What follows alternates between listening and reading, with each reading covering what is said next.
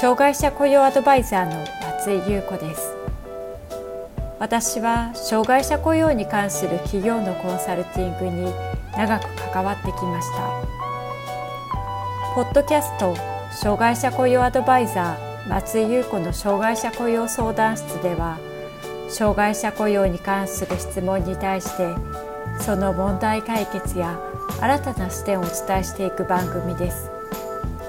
企業での障害者雇用が進んで働きたいと願っている障害者の方が一人でも多く働けるようになればと願っています。それでは本編のスタートです。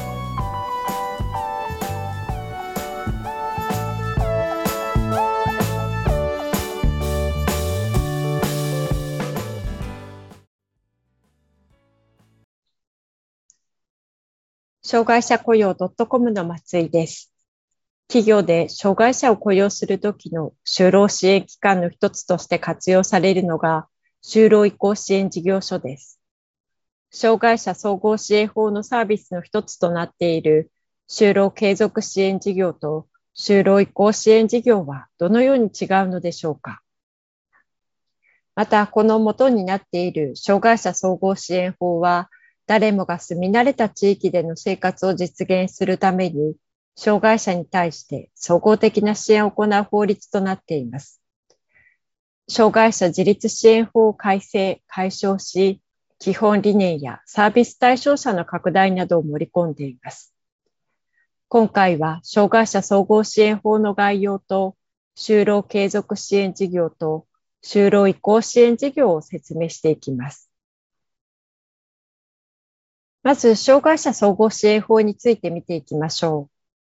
う。障害者総合支援法とは、障害にある人もない人も住み慣れた地域で生活するために、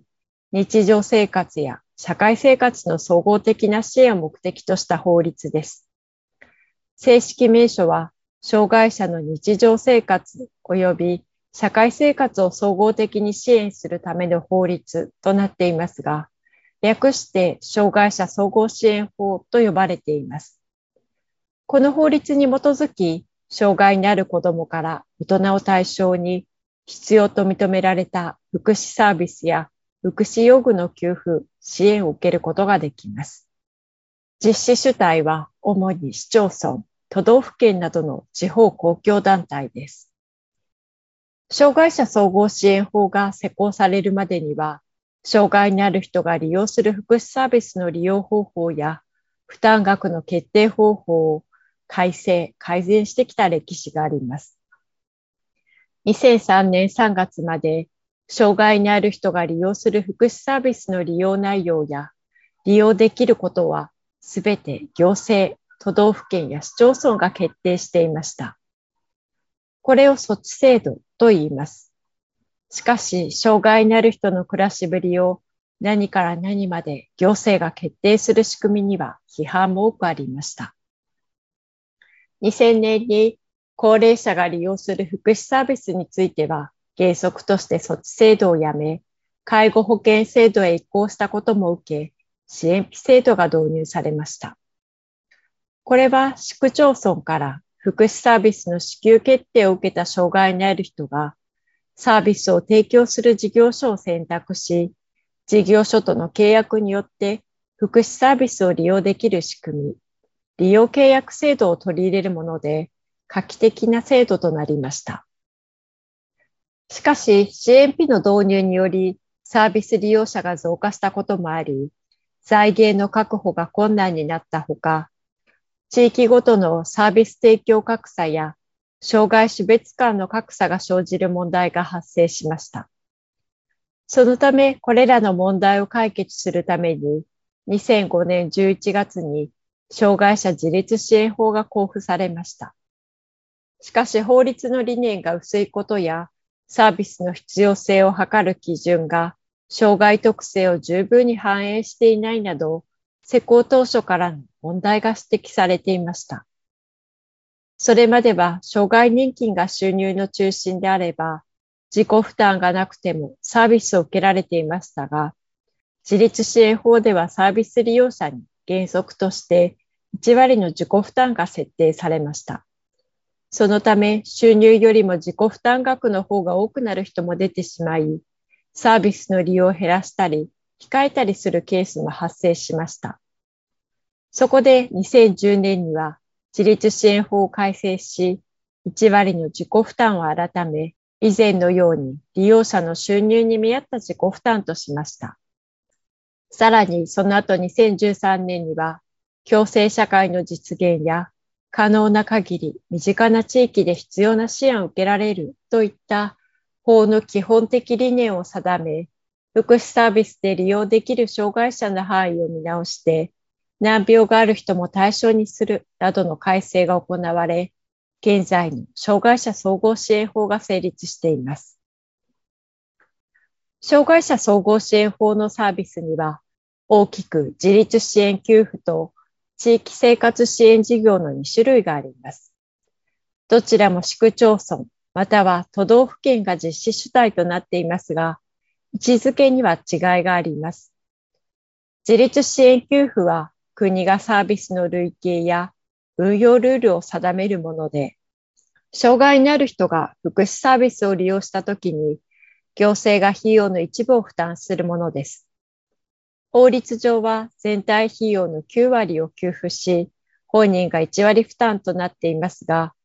住民税が非課税の世帯であれば、全額を給付し、本人の負担はなくなります。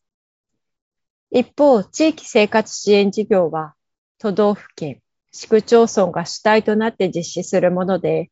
大まかな枠組みは国から示されていますが、サービスの類型や運用ルールは、都道府県、市町村が定めています。障害のある人が住んでいる地域で自立した生活を送るために必要な支援のうち、地域の特性に応じて実施するサービスが位置づけられています。就労継続支援事業と就労移行支援事業は、障害者総合支援法の障害福祉サービスとして位置づけられています。就労継続支援事業とは、一般の企業に雇用されることが困難な障害にある人に、就労の機会を提供するとともに、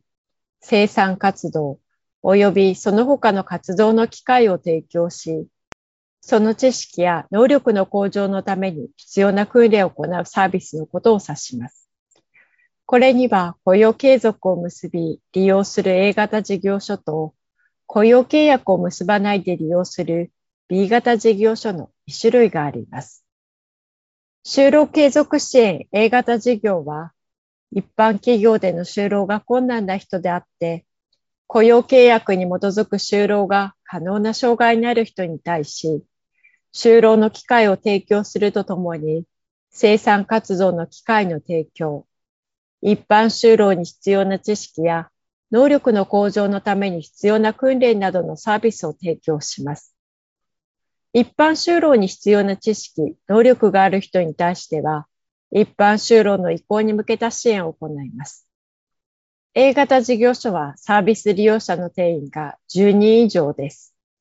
また、雇用契約により、障害にある人は、労働基準法上の労働者、つまり社員となり、各都道府県に決められている最低賃金以上の給与の支払いが必要となります。利用期間についての制限はありません。就労継続支援 A 型事業所の対象者は次のような人たちです。利用開始時に満65歳未満の障害にある人、就労移行支援事業を利用したが、企業などへの雇用に結びつかなかった人、特別支援学校などを卒業して就職活動を行ったが、企業などの雇用に結びつかなかった人、企業などを離職した人、就労経験はあるが、現在は雇用関係がない人、続いて見ていくのが就労継続支援 B 型事業です。こちらはどちらかというと訓練やリハビリが主な目的とされています。年齢や体力面で雇用契約に基づく就労が難しい障害にある人に対し、生産活動の機会やその他就労の提供するとともに、知識や能力向上のために必要な支援を行います。就労に必要な知識や能力を身につければ、就労継続 A 型事業所や一般就労への移行を目指します。利用期間についての制限はありません。就労継続支援 B 型事業所の対象者は次のような人です。就労経験がある人で、年齢や体力の面で一般企業に雇用することが困難になった人。就労移行支援事業所を利用した結果、B 型の利用が適当と判断された人。これらに該当しないものであって、50歳に達しているもの、または障害基礎年金一級受給者。続いて、就労移行支援事業所について見ていきます。就労移行支援事業では、就労を希望する65歳未満の障害のある人が対象となります。一般就労などに向けて、事業所内や企業における作業や実習などを通し、適正に合った職場探し、就労後の職場定着のための支援を行います。2年間の利用が可能となります。就労移行支援事業所の対象者は次のような人たちです。企業へ就労を希望する人、利用開始時に満65歳未満の障害のある人。まとめです。障害者総合支援法のサービスの一つとなっている就労継続支援事業と就労移行支援事業について見てきました。障害者総合支援法とは、障害のある人もない人も住み慣れた地域で生活するために日常生活や社会生活の総合的な支援を目的とした法律です。この法律に基づいて、障害者総合支援法のサービスは、大きく自立支援給付と地域生活支援事業の2種類となっています。どちらも市区町村、または都道府県が実施主体となっています。就労継続支援事業は、一般の企業に雇用されることが困難な障害のある人に就労の機会を提供するとともに生産活動及びその他の活動の機会を提供し、その知識や能力の向上のために必要な訓練を行うサービスです。雇用型の A 型と非雇用型の B 型があります。就労移行支援事業は就労を希望する65歳未満の障害のある人が対象となります。一般就労などに向けて、事業所内や企業における作業や実習を通し、適正に合った職場探し、就労後の職場定着のための支援を行います。2年間の利用が可能となっています。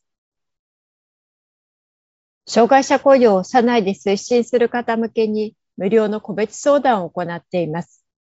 次のようなことを実現したい人におすすめです。組織の中で障害者雇用のプロフェッショナルを目指している。障害者雇用の提案を経営者や上司にしていく必要がある。組織の中で障害者雇用を価値あるものに変えていきたい。障害者雇用の取り組みをキャリアの中で活かしたい。問題や課題を解決できる力やスキルを身につけたい。関心のある方は下の概要欄をご覧ください。定期的に企業の障害者雇用に役立つメルマガを配信しています。詳しくは概要欄からご覧ください。障害者雇用相談室では、あなたの会社の障害者雇用に関する相談を受け付けています。こんなことが聞きたいというテーマや内容がありましたら、障害者雇用 .com のホームページにあるアドレスへお寄せください。お待ちしております。